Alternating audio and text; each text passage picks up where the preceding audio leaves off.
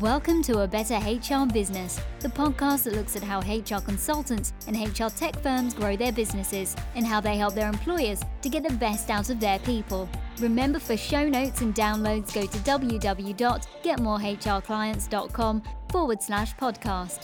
That's getmorehrclients.com forward slash podcast. Okay, let's get started. Hello, everyone. Thanks for joining me today. And I'm really looking forward to speaking with Bob Pulver. Bob is in charge of an amazing business called Cognitive Path, which is, in my mind, taking over the world by storm in terms of AI for HR. And it's just such a rapidly moving area. And so, Bob's the guru I've turned to for my AI for HR related questions and bias and HR and all that sort of stuff.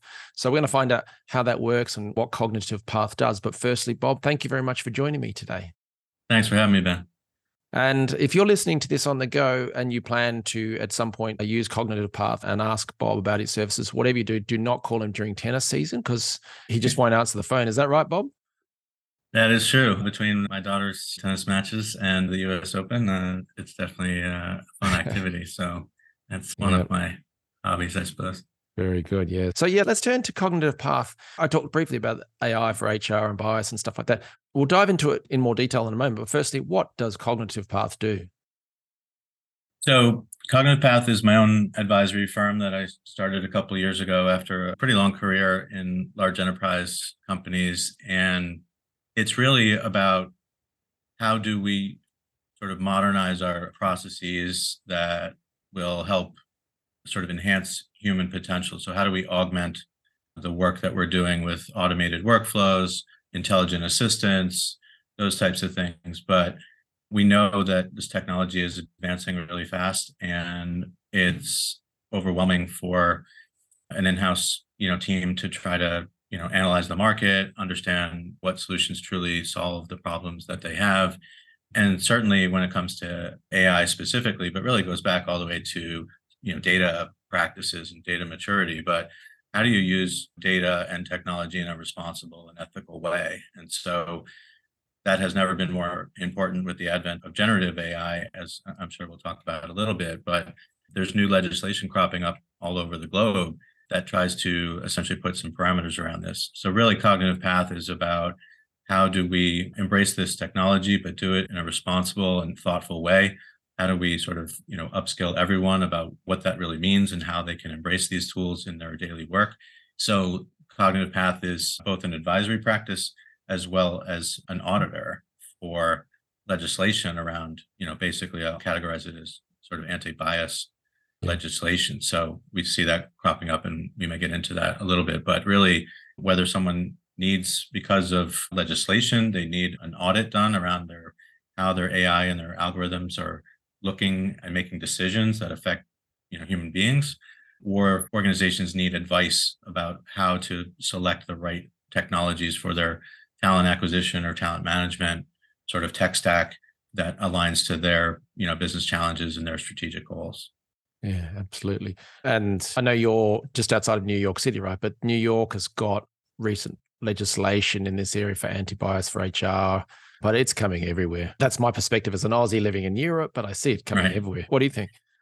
Yeah, I think so. New York City was one of the first jurisdictions to put out, you know, basically put into effect anti-bias legislation, sort of piggybacks on the Equal Opportunity Employment Commission or EEOC legislation, and then longstanding legislation around you know disability protections and things like that. Although many people think new york city did not go far enough because it only looks at adverse impact for gender and race but other legislation in other places looks at other things. Maybe they're want to put legislation around facial recognition that could impact video interviews. You know in the eu they are really building things on top of gdpr going back to data privacy and human rights and things like that.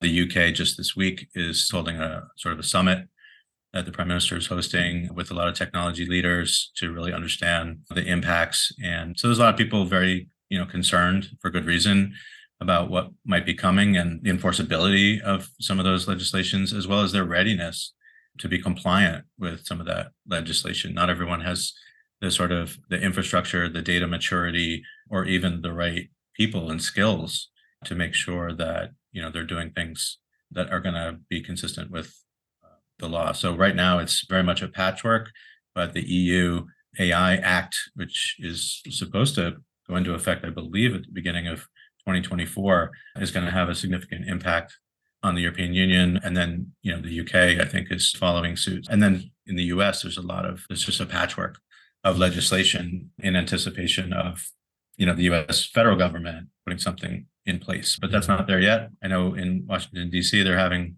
a lot of discussions and subcommittees and things like that, but nothing is formally in place yet at a federal level in the US. So that's part of what makes this so concerning to especially global companies operating in all these jurisdictions. How do I keep tabs on all of this? And how do I know what's compliant where and where my risk is? Yeah.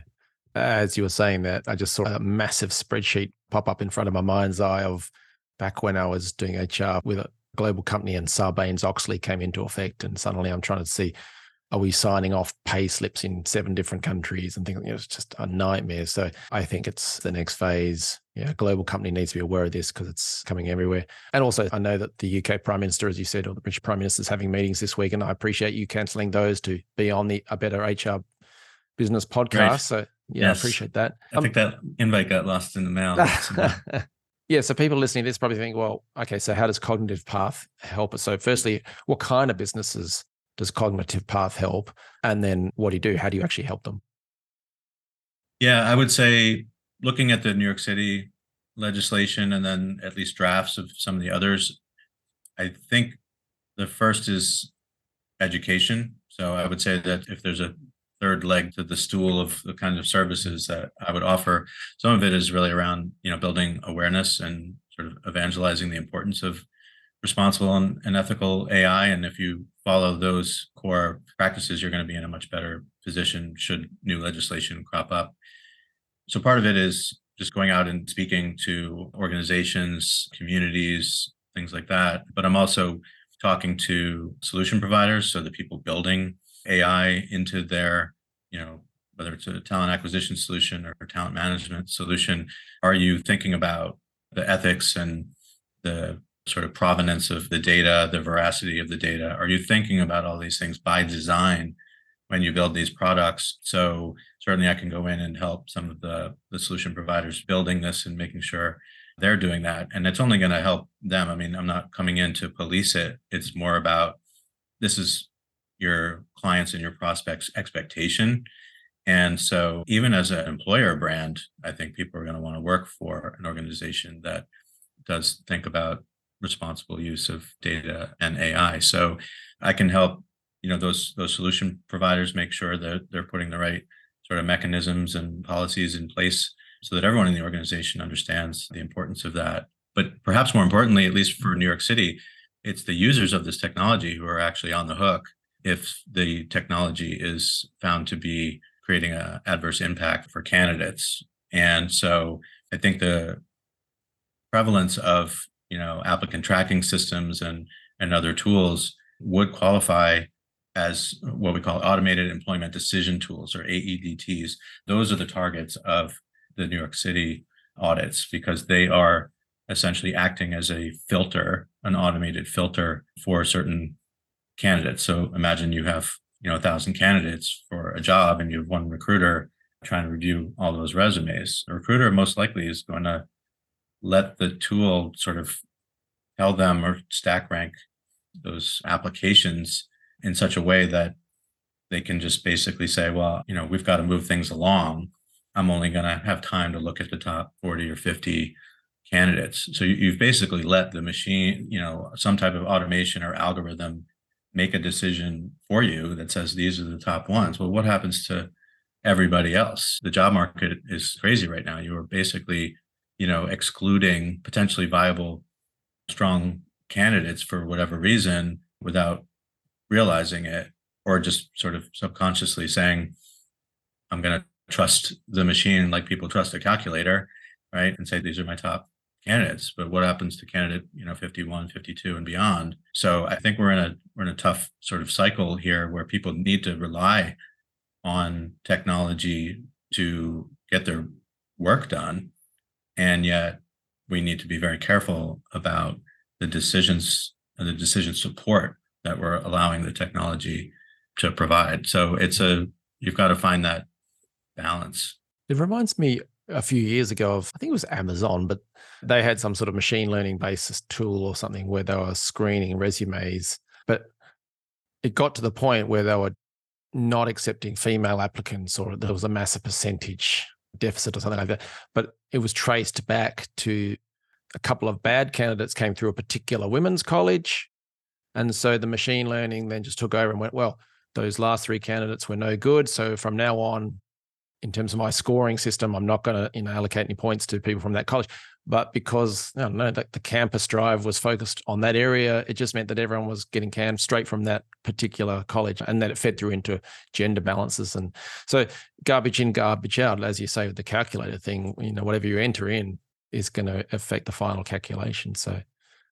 Yeah. yeah, I think that goes back to how was the data that you know fed the model where did that come from and as we all know i mean most of these tools are trained on you know if it's trained on real data there's often bias mm-hmm. in that data so if you look at historical data and just look at the patterns of you know who held those roles before and how did they perform and all of that you run the risk of just sort of perpetuating whatever human bias had existed before. So that's why I would advocate for thinking about this from the beginning. And if I were to come in and do an audit, you know, we would pick those things up, right? We would say we're going to interrogate the data and make sure that the data is, you know, as accurate as we can determine. We're going to understand and look for adverse impact across the data, across all the inputs and weights that went into the algorithm that uses that data. And then ultimately, what were the outcomes or what was the impact? So, what was the ultimate sort of you know hiring decision? But if you think about the phases of a hiring funnel, each of those phases, as you narrow the funnel, decisions are made that affect that talent, those human beings, right? And so you've got to look at not just who ultimately got hired and was there you know the appropriate level of diversity what have you it's really about even going back to who even got a you know recruiter phone screen and then who got a in-person interview and who got final interview or whatever like so each of those actually needs to be looked at because there might be different tools that are in place so the ats if it's stack ranking candidates that's just who you might do a, phone screen for or, or an interview but then you might have some type of interview intelligence tool that's also giving some kind of score. You may have a, an assessment that comes up with a numeric score. So you've got to really look at the data and you know sort of algorithmic inputs for each of those tools. I mean, you might have a pretty modern tech stack, right? And that's great for certain things, but it also may actually impose an elevated level of risk because you've mm. got a compounded risk by using three tools that are essentially helping you in your decision making in the same funnel. So this could get pretty complicated for an organization that has a pretty modern tech stack with some of this advanced mm-hmm. technology in it. And for a large enterprise, I mean, you may have different tools in different talent acquisition teams, maybe using different tools, right? Some people may be using technical assessments to hire software developers, and others using maybe focuses more on behavioral assessments that come up with a score and uh, you know non for non-technical talent i mean it starts to spiderweb into a lot of different areas but that just means that all the more reason to at least have somebody come in so this is one of the advantages i guess of being able to advise clients as well mm-hmm. as audit clients i can't do those two things for the same client that goes back to your example before about sarbanes-oxley. I mean i, I need to separate Separation. those two things. But yeah i mean you could come in even before an audit and you know use the same technology to sort of go in and assess adverse impact just to see how you would fare you know for an auditor to show up on your door the next day. We don't do that by the way. It's all pre-scheduled. We don't surprise anybody.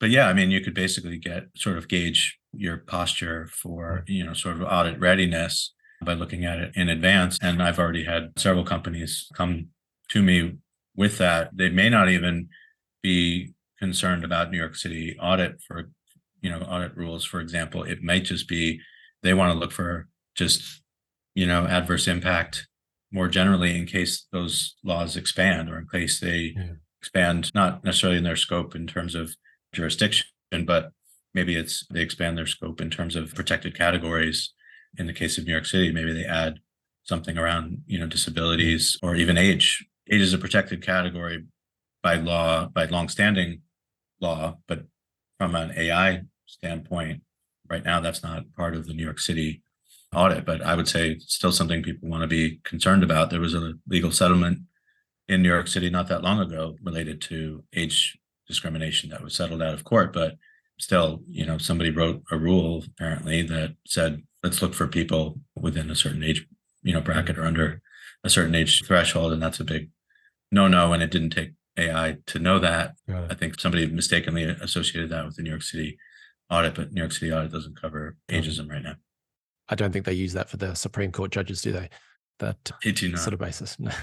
so yeah, that's an amazing range of services and so on. So to clarify then, or to summarize, you've got sort of two main focus areas. You help the employers who are using some technology anywhere across the employee lifecycle, from hiring to learning development, performance management, all that kind of stuff.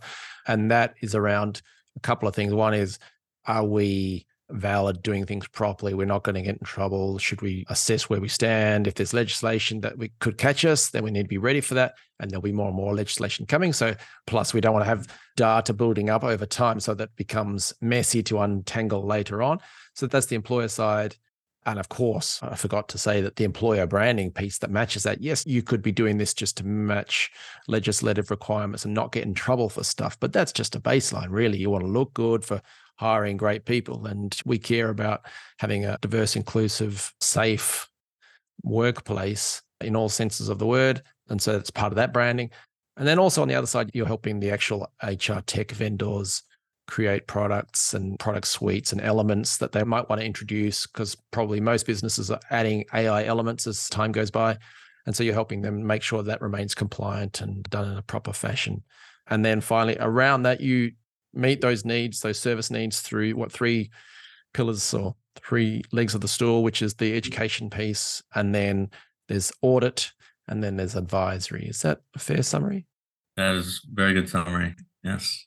I might come and work at Cognitive um, Path. What are you doing to get the yeah. word out there about Cognitive Path?